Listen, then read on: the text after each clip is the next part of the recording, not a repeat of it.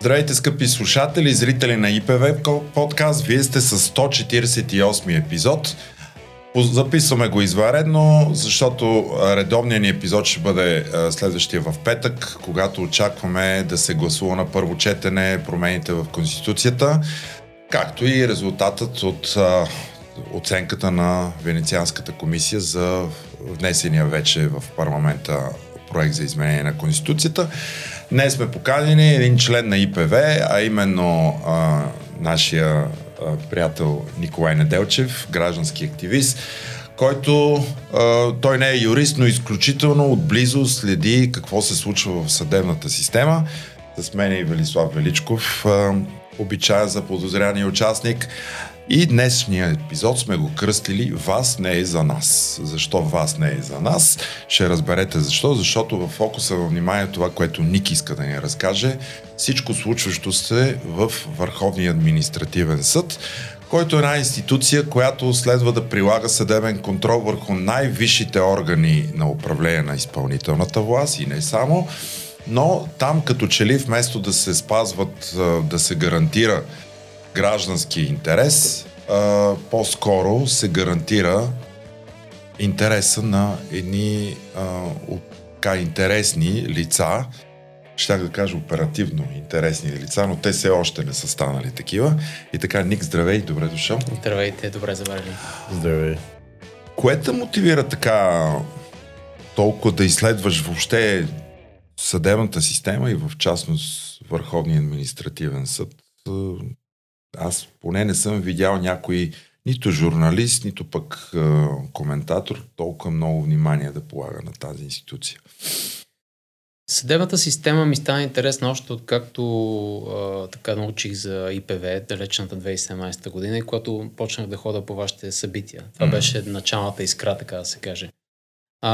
Но конкретно напоследък вас почна да ми прави силно впечатление, защото там се случват, меко казано, странни неща. Меко просто.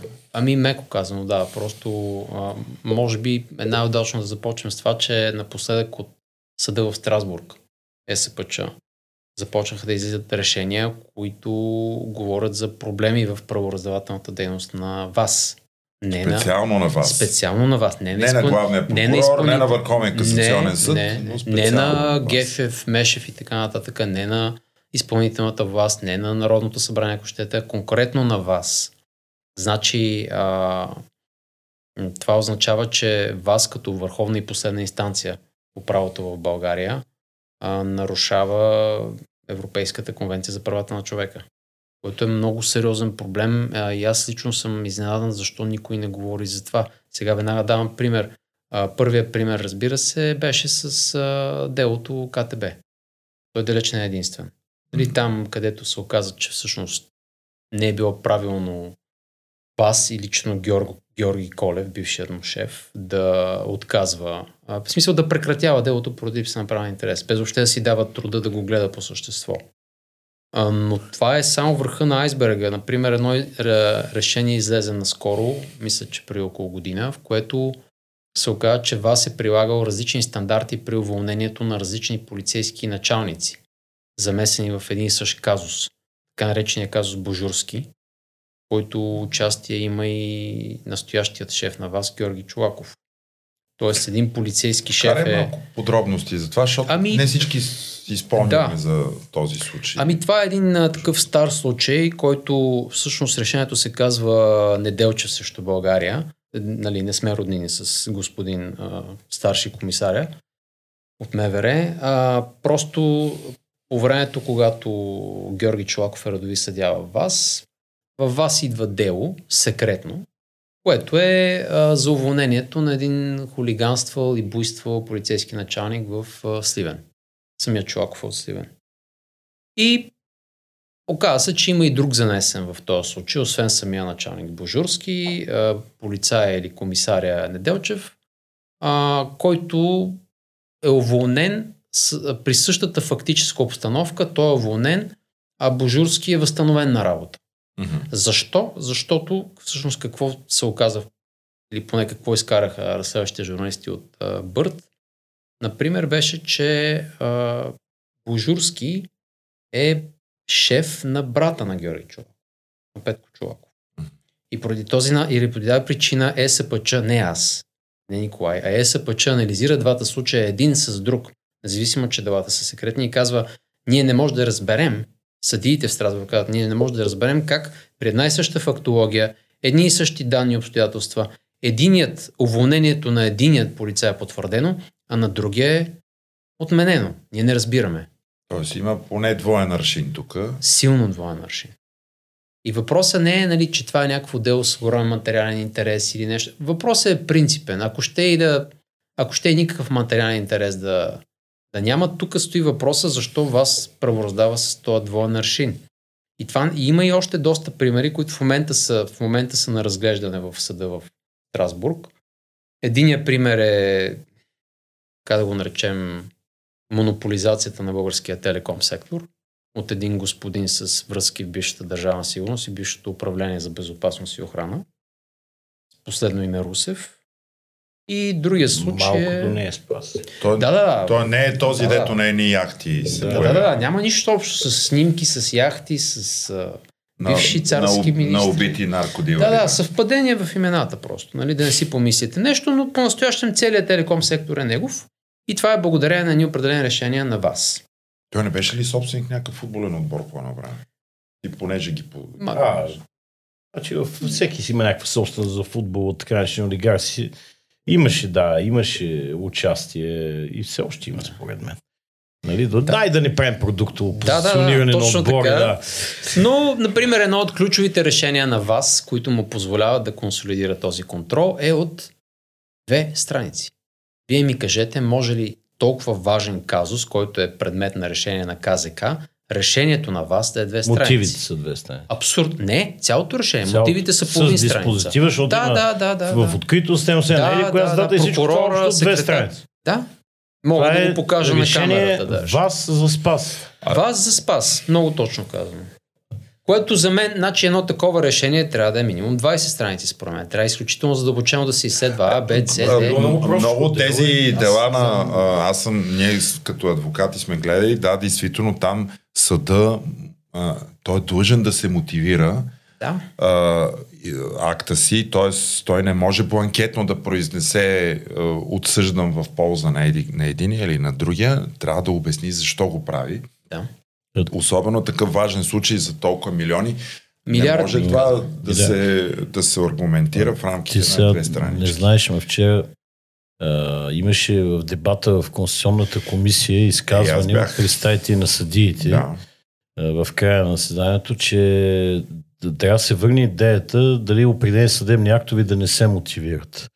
Си помниш, имаше една такава дискусия преди около 2-3 години, че някои съдебни актове могат да бъдат точно с бланкетни мотиви. Ма ние имаме нормата на член 49 от АПК, където задължава съда да се мотивира, и ако не е мотивирано, а само е прочел на базата на някой член от закона, това е бланкетно произнасене и акт е незаконосъобразен и той пада.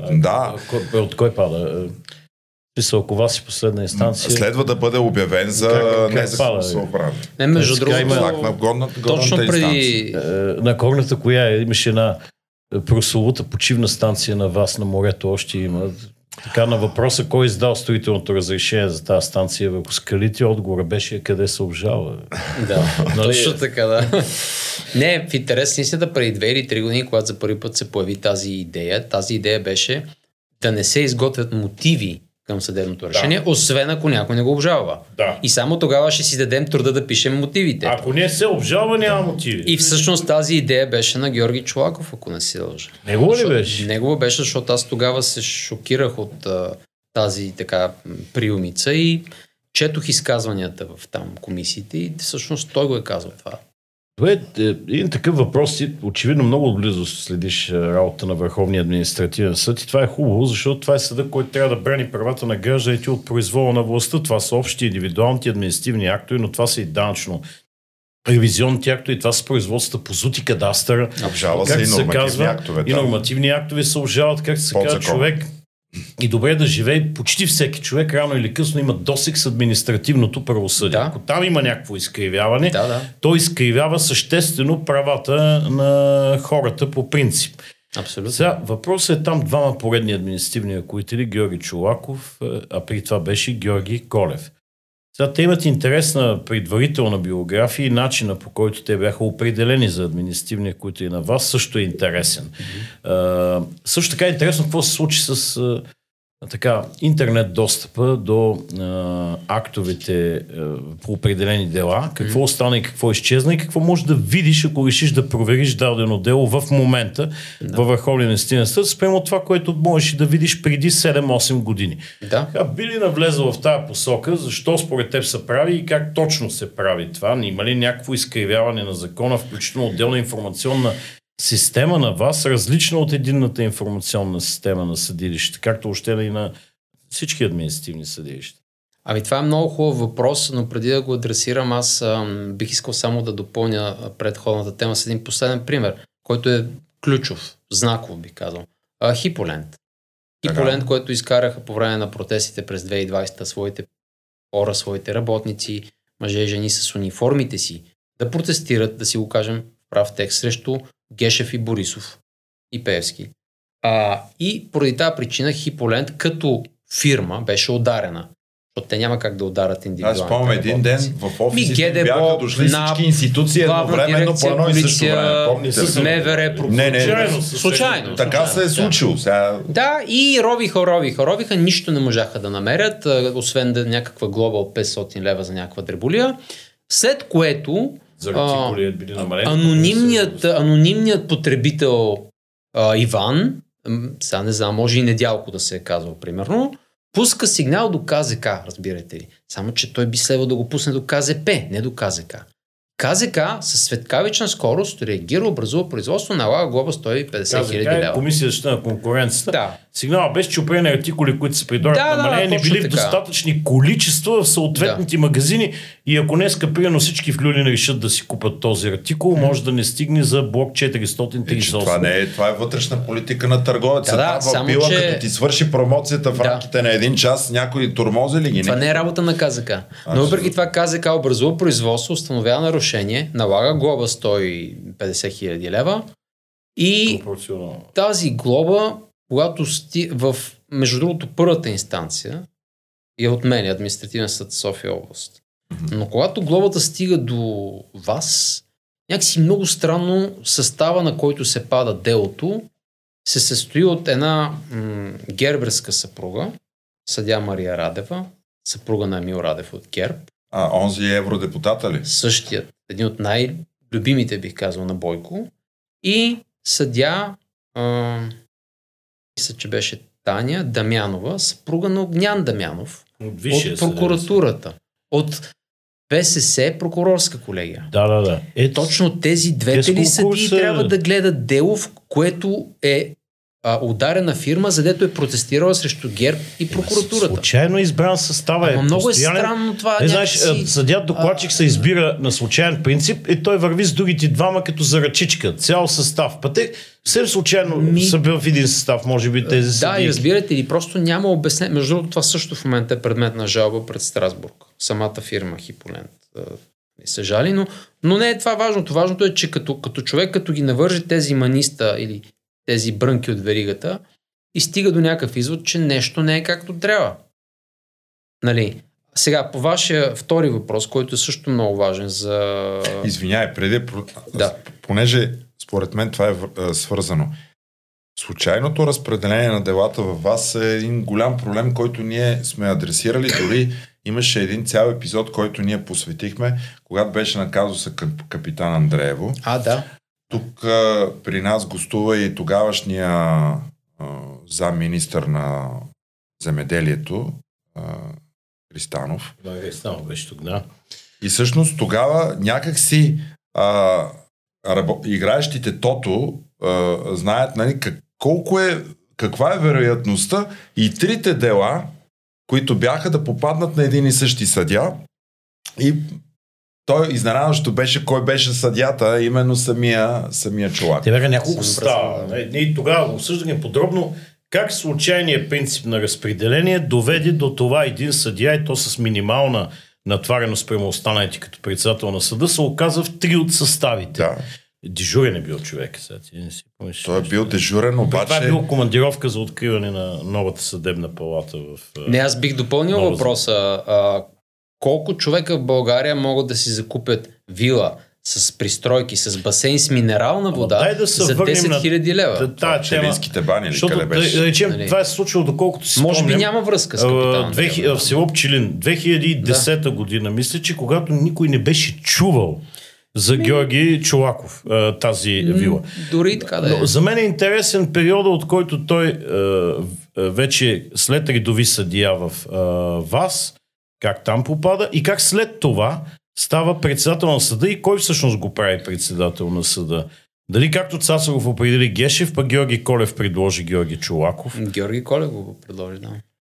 Георги Колев каза по време на изслушванията, вижте, вие може да имате всякакви възражения, но аз твърдя, че това е необходимият кандидат. Кому аз съм си го записал това изказване. И тогава въпросът беше необходим на кого? Да, на кого? На вас ли, господин Колев? На Певски или на Цацаров ли? На кого е необходим? Но както и да е. Георги Колев беше необходимият кандидат, когато го е Върховен административен съд, идвайки от Софийски градски съд. Така... Идвайки от Народната милиция, ако питате. С престижно правно образование. Да, сега. С Гешев са завършили един и същи факултет и неговата кариера, ако си спомняте, той много бързо прави кариера от редови прокурор на административен ръководител, след което и във вас изключително експресна кариера. Но нека да адресираме това, което вие попитахте преди малко.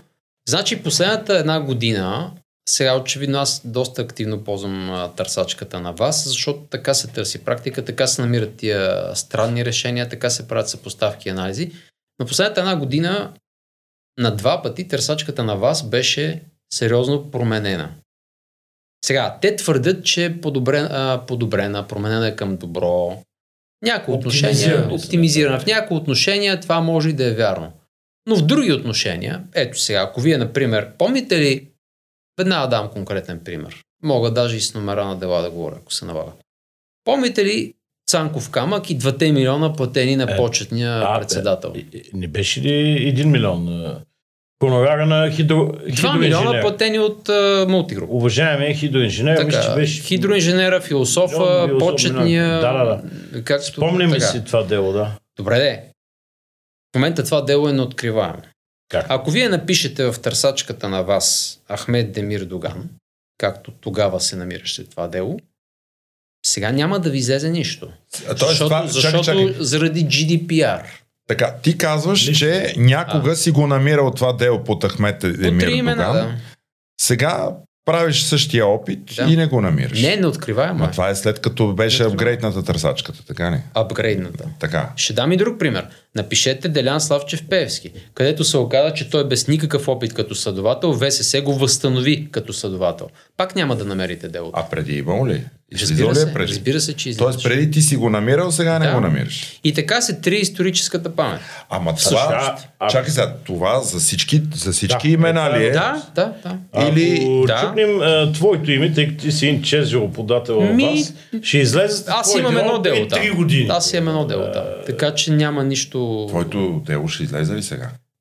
По имена не. Но аз имам там едно дело. И то не е за 1 милион лева, за 2 милиона лева. Не става просто. Всички ли не излизат в момента по имена? По принцип да. Само че... А ако знаеш номера на делото? Ама какво? А ти ги следиш номерата, обаче представете си, че човек си е направил букмарк. Букмарк е, нали си запазваш линка към делото. Ами опитайте се сега да цъкнете линк, който сте създали преди една година и ще видите, че няма да работи. Mm-hmm. Нещо повече, те бяха сложили кепча на търсачката на вас. Така че да въвеждаш код. Един вид да докажеш, че не си робот или да не знам и аз каква е идеята там. Това е окей, смисъл. Ма това не е всичко. Нататъка също продължаваме. Административен съд София град. Една от най-добрите търсачки в България. Тази търсачка, не знам какво правиха, как решиха да имплементират GDPR, те изтриха всичко. В момента, ако някаква фирма съди РИОСВ или юридическо лице, сдружение съди Министерството, вие не можете да го разберете това нещо, защото всичко е изтрито. Имената на юридическите лица са изтрити, което е абсурд, нали, защото GDPR не важи за юридическите лица. Тоест те до така степен са се престарали, че в момента ти общо трябва да фърляш боб, за да разбереш това дело за какво е. Това се случи в АССГ. А това кога се случи в АССГ? Миналото лято, мисля, че беше. До сега по две страни могат да се намерят протокол от съдебно заседание. По принцип, пробвайте сега нещо в търсачката да потърсите, ще видите, че са изтрити имената на страните и нали, те как дълго време даже сайта не беше активен по едно време, защото как че правят заличаване на данни. Ама ти не можеш да заличиш всичко. Не може името на фирма да е тайна. Не може името на РИОСВ или на Министерство на финансите да е тайна. Тоест, защо според теб се прави това? Какъв е интересът? Триене на историческата памет от една страна. Това, което се направи в вас. А от друга страна, как да кажа, някои корпулентни хора, поне това е моята информация, са се оплакали, че името им се виждало в някакъв съдебен протокол. То на всеки му се вижда името. Поне фамилното име. Те не слагат с инициали. Не, фамилното име се изписва. Какво е инициали? Когато е изначалния данните са инициали. Окей, добре, ма какво значи това? Лични данни са ЕГН, къде живееш, номер на лична карта, телефона ти, дали си женен, това са лични данни. Но пак имаше дебат, мисля, че пак от към вас тръгна, дори имената на съдиите да не бъдат посочвани за съответния акт, след като излезе акта и те да са заличени. Това вече е върха на сладоледа. Но трябва да ви кажа, че по-настоящем, по много от делата в България, не само административните, но и гражданските, се трият имената на прокурорите. Примерно пише решение. Съдия, не знам, Иван Петров, примерно. При участието на прокурора СК. Защо? С прокурора срамува ли се от участието си по това дело, че трябва да му се крие името? А името на адвоката на другата страна изписва ли се в цяло? Адвоката не е магистрат. Не, понякога се изписва. Понякога съм виждал да се изписва. Но прокурора е СК. Кой е СК? Срам ли го от това, че е участвал по това дело? Срам ли го от това, какво е пледирал, ако ще е гражданско да е делото? Никой не знае. Нека видим сега какво се случва в крайна сметка с администрирането и управлението на Върховния административен съд. Какво започна при Георги Колев, какво продължи при Георги Чулаков и какво се случи с състава и административните ръководители на отделения в съда в момента? Ами това е много хубав въпрос. Значи по публични данни, те не са и оспорени, около 60% от личния състав на съда вече се е превъртял. Както Георги Чулаков. Привъртял, нека го изясним какво се влага. Подменен. Пенсиониран, командирован, преместен. Хората вече не са същите. Тоест 60% от съдиите сега във вас не са тези, които са били преди 5 години във вас или преди 3 години във вас. Те къде отиват? Първо, къде отиват и къде идват? Значи има някакъв естествен поток на пенсиониране, очевидно. Добре, това е ясно. Това е ясно. Това, което е проблематично и притесняващо обаче е тази масова вълна на командироване, която започна при Георги Колев и която Георги Чулаков продължава ударно. Командировани във вас, на съди. От провинцията във вас. И откъде? Без конкурс. От системата на административните съдилища ли идват или от районни и окръжни съдилища? Някои от районните и от окръжните вече започнаха да идват. Което е много странно, защото откъде на къде. Вижте, представете си, той наскоро каза в своя оправдание, ето вижте сега, за пръв път аз съм обявил конкурс, 10 съди има назначени с конкурс. Ама господин Чулаков, от тия 10 съди, 8 вече бяха командировани. Как може ние да говорим за равно състезателно начало при конкурса, при положение, че някой, който е седял там 2 години командирован и е създал вече необходимите връзки с колегите и колежките, печели, видите ли, конкурса и само 2 външни печелят конкурс. И това въобще не е равно състезателно начало. Аз вече работя там 2 години, естествено, че аз имам по-добри позиции да спечеля конкурса от някой, който идвате първо от Сливен или Ямбол. А конкурса колко време след, като дойдат, колко време стоят командировани? Много. До назначение след конкурс. 2, 3, много време. Има ли случаи такива, които не печелят конкурс, са връщат обратно, където са дошли? Не. Аз съм ги анализирал. Всички остават. Титулярно място рано или късно се освобождава. Но когато за него кандидатстват 5, 1 вече командирован и 4 от провинцията, нали, от някъде си, познайте кой печели. командирования. Да. Добре, сега да обясним обаче защо е проблем командированото. Това е много странно. Ние сме го коментирали тук и в този подкаст. Командироването в съдебната система на магистратите до голяма степен създава някаква зависимост в тях от техния административен ръководител, защото представете си, човека дошъл от Оряхово, дошъл е в София, купил си апартамент, изтеглива кредит, детето му учи в хубаво училище, не е в Оряховското. Нищо против хората от Оряхово, сигурно мен и там хубави училища. Обаче той учи тук в някакво такова с езици, с компютри и в един момент идва едно дело при него и се обажда някой от някоя политическа партийна централа и казва това, този човек е наш, ако обичаш там направи каквото трябва. Обикновено това става през политическата квота на Висшия съдебен съвет. Обаждат се на съответния ръководител и ръководителя привиква магистрата и казва, виж сега, тук, нали знаеш, аз те доведах в София, благодарение на мене ти стана такъв. Как е детето в училището? Справя ли се? Справя се детето. Кредита, успяваш ли си го платиш? Успявам си го платя. Чудесно. Виж, ако обичаш този тук случай, това е, обадиха ми се за него, трябва така да направиш. Обади се хубав човек. Да. За да си нямаме после, знаеш колко хора се обаждат за твоето място. Сега и тук и конкурс трябва да пускам. Ведомствения апартамент ти харесва. Да, сигурно. Абсолютно. На наем от колко взимаше онази и Сапунджиева. Така. И в един момент този магистрат, той каза, какво да правя? Какво жената, трябва? Децата, апартамента, трябва? Кредита, училището, тези имат превес. И всъщност до голяма степен това командироване е голям проблем. Сега, ако то беше еднократно, нали, да кажеш, че може би не е точно. Когато е масово, тогава масово е. Като че ли почти няма значение при кой съдия ще припадне. Дойде ли наш човек, той е оправен.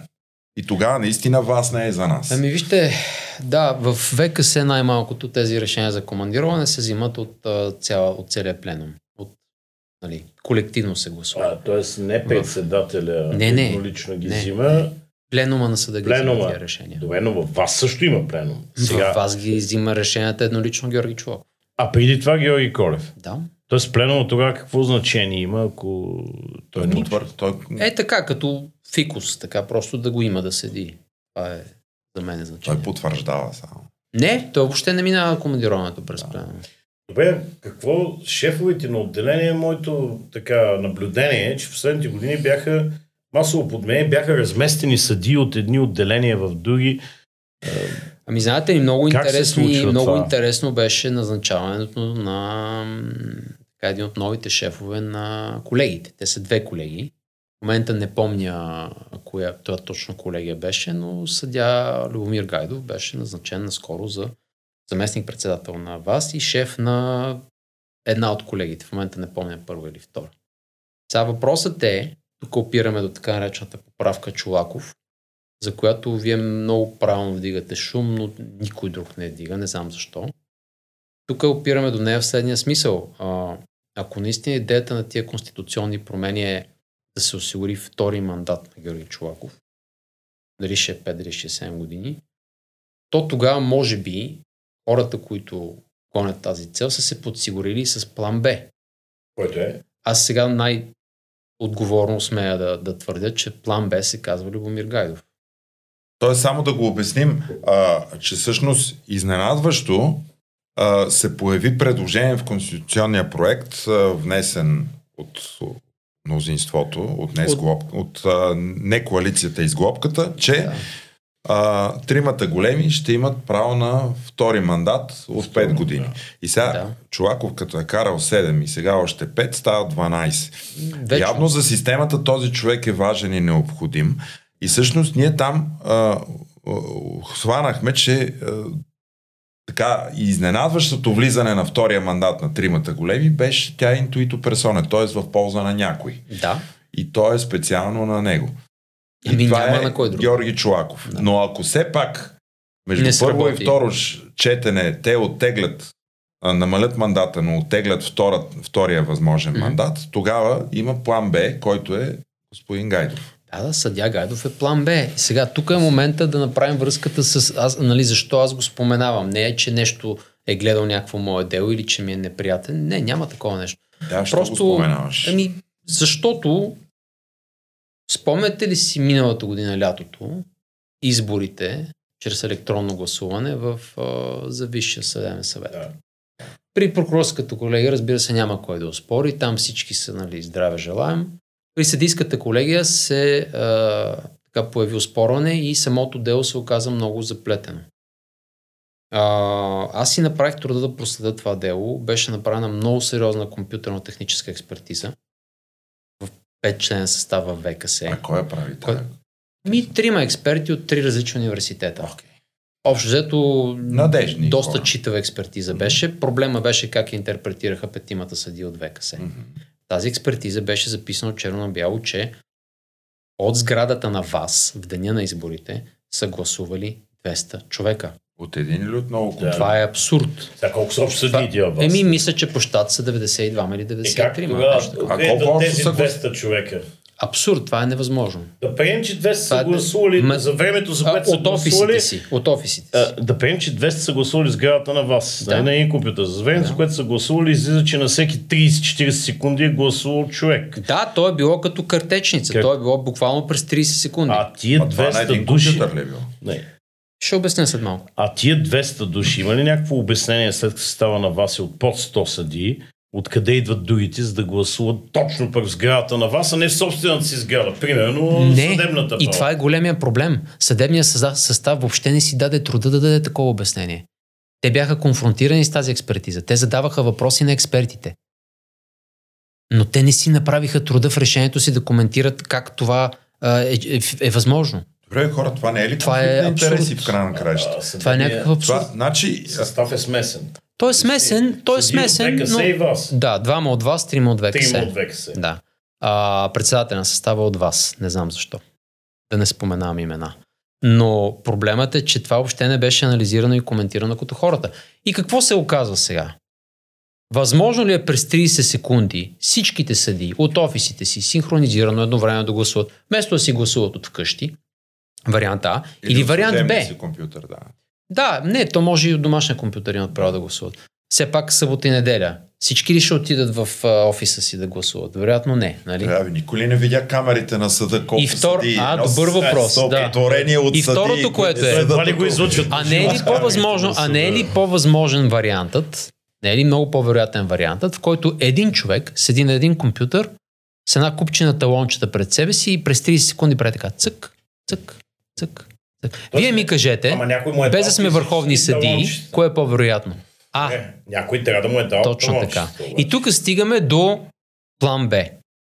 Много хора, не един и двама, твърдат съвсем категорично, че в сградата на съдебната палата в деня на изборите се е разходил напред-назад господин Гайдов, съдия Гайдов. Моят въпрос е, не. Той работи във вас, той не работи във ВКС. Моят въпрос е, какво прави той там в деня на изборите и двата дни? На какво фактическо, правно или юридическо основание той е там? Защо обикаля по секционните избирателни комисии и си говори с тях? Той не е част от избирателната комисия, той не е част от контролната комисия, той не е част от нищо. И за мен това е много странно и на това няма отговор. Сега не знам дали знаете, а и прокуратурата някакси много срамежливо подхожда по този въпрос, но относно тези избори вече има образувано досъдебно производство. Досъдебно, не прокурор, не проверка. Къде е образуваното? В градската прокуратура. По сигнал на антикорупционния фонд. Сега аз поставям следващия въпрос, който е свързан с план Б. Защо прокуратурата така някакси спря да дава информация по важни досъдебни производства? Не проверки, досъдебни производства. Да сте чули нещо за това? Прокурор Петрова, това ще я питаме.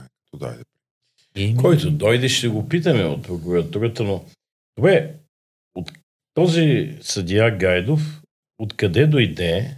Той от редовните съдии ли е там? Той е съдия от кариерата във вас. Съдия от кариерата във вас. При това предполагаме дошъл от Административен съд София град. Мисля, че от София област. А как той се превърна примерно в вероятен наследник на сегашния председател? Ами това е много добър въпрос. Защото така спирна в Любимец 13. Тук трябва да коментират познавачи. Но ако приемем, че Георги Колев си назначи Георги Чолаков, то може тук да се продължи нишката, както на времето стана това с Цацаров и Гешев. Това не е монархия. Както стана с Цацаров и Гешев. Интересно е, че ти отношения между Георги Чуваков и Колев не се запазиха топли и близки. Ние те не между Цацаров и Гешев не се запазиха. Да, и там също. Т.е. едните слагат следващия, а после нещо изциват нещата между тях. Така. Значи те като го сложат следващия и функцията им с това се изчерпва и те повече не са нужни. Ама така ли би било, ако съдия Гайдов стане ръководител на вас прямо сегашния? Не знаем. Ръководител, защото все пак Георги Чолаков е човека с най-може би силно влияние в момента в Висшия съдебен съвет и така. Безспорно. Без него не се взимат определени решения. Значи обърнете внимание как 4 години поред Гешев фокусираше огромно обществено недоволство върху собствената си фигура. Пошилка, дандания, скандали, нон-стоп. И аз почвам да си мисля, сериозно, това да не би да беше някакъв много сложен театрален спектакъл, на който нас да ни се каже: гледайте тук този плюшен заек, нали, на тая ръка, за да не видиме другата ръка какво прави. А другата ръка е вас. Там цари пълна тишина. Там всичко се случва както трябва. Там всичко се случва по план, там няма особени мнения, там няма брожения. Някакъв път не са... има и те стават публично известни. 1 на 100. Да, примерно съдия Соня Янкулова пише едни особени мнения. И къде е в момента съдия Соня Янкулова? Конституционен съдия. Да. Но тя написа едно значимо решение в защита на парк Пирин. Да. Природен парк Пирин, където беше съдия докладчик и очевидно там мнозинството беше 2 на 1 в полза на правото.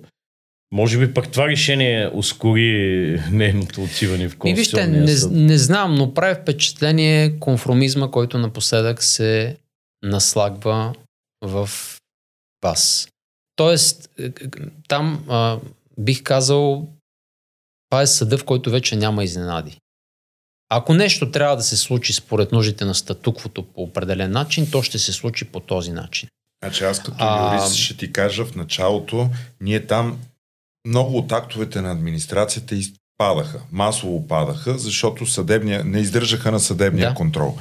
Сега в момента практиката на вас е почти в цялост, тя потвърждава актовете на особено на високите институции, ги потвърждава. Ако са от ГЕРБ особено. Най-вече. Да. Но аз да потвърда това, което ти каза преди малко за гледайте едната ръка, за да не гледате какво прави другата. Да. Именно съдия Георги Чолаков беше онзи, който при първия сигнал, който гледаха за пресрочно отстраняване на Гешев, внесен от Надежда Йорданова, той беше този, който взе контрол над процедурата и така извъртя, така че това да продължи изключително дълго и изнорително, така че точно така е, да се фокусират нещата върху него, докато във вас и се случват нещата, които винаги се случват. Да, и обърнете внимание на сегашната, актуалната процедура, която е срещу Борислав Сарафов. Георги Чолаков каза по време на заседание на ВСС, министър на правосъдието няма правен интерес да оспорва назначението на Борислав Сарафов. Помните ли го това? Той го каза. След това, когато делото отиде във вас да се гледат все пак по документи, кое, как и що, как се произнесе вас? Недопустимо. Нали? Точно така, както каза шефа им. Това нормално ли е сега, питам аз? Може би съвпаднало и юридическото становище на хората. Добре, той предполага, той предопределя произнасянето на съда, който ръководи. Нали, някакси, освен това, по повод на правния интерес, прави впечатление, даже и количествени анализи могат да се правят в това отношение, че напоследък вас много често започна да използва тази формулировка липса на правен интерес. Сега не искам да звуча грубо, обаче когато те мързи да гледаш едно дело по същество, най-лесното нещо, което мога да направиш или когато е неудобно да го гледаш по същество, е да кажеш: няма правен интерес. И как пък така никога няма правен интерес, когато е граждани, пък ако си от ГЕРБ или ДПС, винаги имаш правен интерес. Нека да обясним за правния интерес. Едно дело се допуска да се гледа тогава, когато жалбоподателя докаже, че има интерес от това да води това дело. И масово гражданите им биват прекратявани делата срещу актовете на администрацията, защото те нямат интерес. Но това липса на интерес за обикновените граждани е така, но за други специални хора се презумира, че имат правен интерес и им се допуска делото и съответно накрая вас го потвърждава. Да, и аз ще ви дам съвсем конкретен пример. Съвсем конкретен пример. Делото срещу рестартирането на АЕЦ Белене. Така. Онази покривна докладна записка, която министър Теменушка беше вкарала да се гласува по Коледа, с която Министерски съвет рестартира уж строителството на АЕЦ Белене. Беше заведено дело срещу това. Във ВАС. С определение на състав на ВАС. Това определение го има в интернет. Се приема, че хората, завели делото, имат правен интерес да водят делото и делото ще се развие по същество. Няколко месеца по-късно мистериозно сменят съдията, даже няколко, мисля, че двама от тримата бяха сменени, и новата тричленка излиза с ново определение. Ама извинявайте, предходното определение не се ли ползва със сила на присъдено нещо? Как така ти ще смениш съдията и новия съдия ще каже, момент, нямате правен интерес. Кое е вярно? Кое от двете? Това е някаква шизофрения. Не може и двете определения да съществуват в правния мир по едно и също дело с изджуркани съдии. Да използваме този израз. Аз ще припомня тук едно твърдение на един американски посланник едно време, където той казваше в България, има два вида правосъдие. Правосъдие за богати и правосъдие за бедни. В момента пак има два вида правосъдие. Едните е за власт имащи, другото е за власт нямащи, където няма достъп заради липса на правен интерес. Добре, от тримата големи, можем ли да презюмираме, че всъщност най-голям фокус имаше върху главния прокурор, да, заради скандалните фигури, да, но истински силният от тримата се оказва именно Върховния административен съд? Вижте, да си го кажем в прав текст. За мен и не само, за мен сивият кардинал в системата от 6 години насам е Георги Чуваков. Прави впечатление колко старателно той избягва да говори пред журналисти. Той никога и никъде не говори пред журналисти. Не е така. Единствените негови индиции за това какво мисли, може да ги видите от протоколите на ВСС. Ама колко човека ще седнат да четат протоколите на ВСС? Много малко. Добре. Той никога, никъде нищо не казва. Когато гръмна скандала за капитан Андреево, и когато той наистина дължеше обяснение пред обществото, той пак се скри. След два дни на сайта на вас излезе някаква анонимно написана дописка, която обясняваше. Ама съдия Чолаков, вие го дължите обяснението на обществото, а не някой неизвестен, който не му знаем името, да пише на сайта на вас. Това е несериозно. Стила на Чолаков ще бъде и наследим и от неговия наследник, ако не се случи повторния му мандат, ако не мине тази конституционна промяна. Не знаем, но може би за да отговорим на този въпрос, трябва да разберем какво се е случило по времето на онзи уикенд за онези избори за Висшия съдебен съвет и какво е правил съдията там. Добре, но има досъдебно производство. Има, то може и 10 години да се влачи това досъдебно производство. Изхода от това нещо какво е?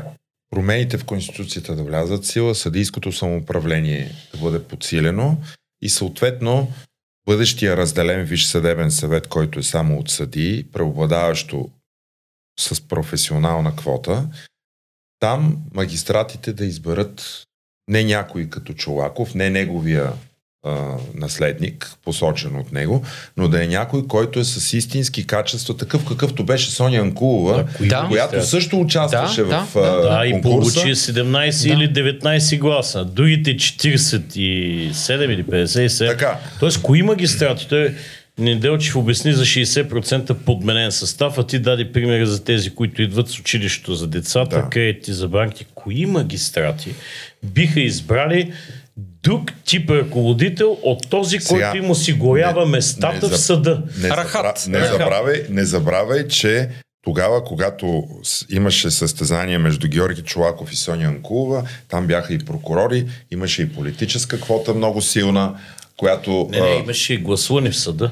Така. Пленума. И в пленума Соня Янкулова получи 17 или 19 гласа, всички останали гласове. Бяха за Георги Чуваков. Точно така. Как би гласувал сега пленума? Даже ВСС го даде като пример на съдийско самоуправление, само че по-късно отказа за апелативен съд София на два пъти да признае този пример при съдия Нели Куцкова. Само да кажа, че някой ден аз вярвам, че ще дойде време, в което юристите ние ще учим право нашите наследници от актовете на Соня Янкулова, защото ако прочетете мотивите към нейните решения, те са брилянтни. Наистина можеш да учиш право от тях, но за съжаление не беше избрано, пък тя сега е в Конституционния съд и там трябва да има добри юристи. Вижте, както казахте, един добър конституционен съдия. Както вие казахте, ако пленумът в момента на вас е с такъв състав, кого би избрал този пленум?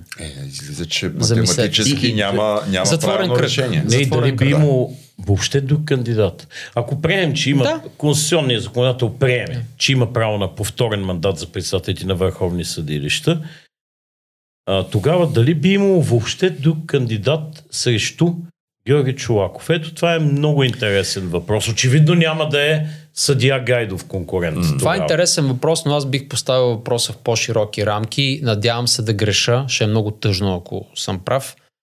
Прави ми впечатление, че дори не само в магистратското съсловие, като цяло, но и в съдийското съсловие се насажда някакъв конформизъм, някакъв, как да кажа, стремеж към рахата, към удобството. Някой път тръгнал да си търси правата, общо взето, как да кажа, разваляни спокойствието, дразнени. Ако може да намерим, как да му кажем, че няма правен интерес. Не говоря за себе си. Нали? Да, просто дразнат ни тези хорица, които ни се пречкат тук и ни карат да гледаме дела по същество. Това е усещането, което се създава. Вие сте били вътре, гледайте ги някой път, съдиите в очите, опитайте се да прочетете езика на тялото. Има хора, които откровено се дразнат от това, че вие сте там и им говорите нещо и ги карате да се занимават с вас.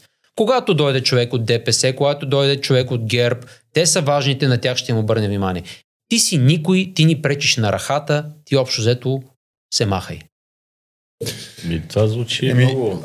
Аз се радвам, че дойде за да обясниш нещата отвътре, защото действително, както Георги Чулаков не дава интервюта и си мълчи, никой не гледа на него и на този съд, но важно беше да изкараме нещата наяве. В този смисъл реформата след конституционните промени може би трябва да премине и при закона съдебната власт реформа в системата за административно правораздаване. Да. Моето лично не е, че прекомерна е бройката от 28, мисля, административни съдилища като първоинстанционни и също така вас е едновременно и апелативна и касационна, на практика касационна инстанция, но липсва втората инстанция. Най-опасно е с делата, които започват като първа инстанция във вас и завършват като втора инстанция във вас. Там са приено актовите на Министерски съвет и на отделните министри. И на Висшия съдебен съвет. И знаем пет членките, ти сам знаеш механизма, по който се формират. Дали имаме наистина прозрачност, обективно правосъдие на случайно избран принцип за назначение на съдии, така нареченото джуркане? Ами джуркане е израз, който Георги Чулаков пръв употреби, между другото, а не Барни Ръбъл, а не Кирилов. Да. Не, Георги Чулаков първи го употреби и пак ще кажем в заключение, никой не гледа последните 10 години към административното правосъдие, а там стават много притеснителни неща и процеси. Добре, аз ти благодаря, че насочихме погледа към административното правосъдие. Приятели, надявам се, че това ви е било интересно, защото действително в кухнята на нещата опитваме да вадим неща, които няма как да знаем, ако не е някой, който да се разрови и да ги извади оттам. Коментирайте, станете наши абонати, това е изключително важно, за да разширяваме канала и да може да вадим нещата от кухнята и те да стигат до вас. Може да ни слушате във всички аудио подкаст платформи, може да направите дарение, как става това може да видите под епизода. Очакваме ви следващия път, който този път казахме, ще бъде съвсем скоро, още тази седмица. До тогава!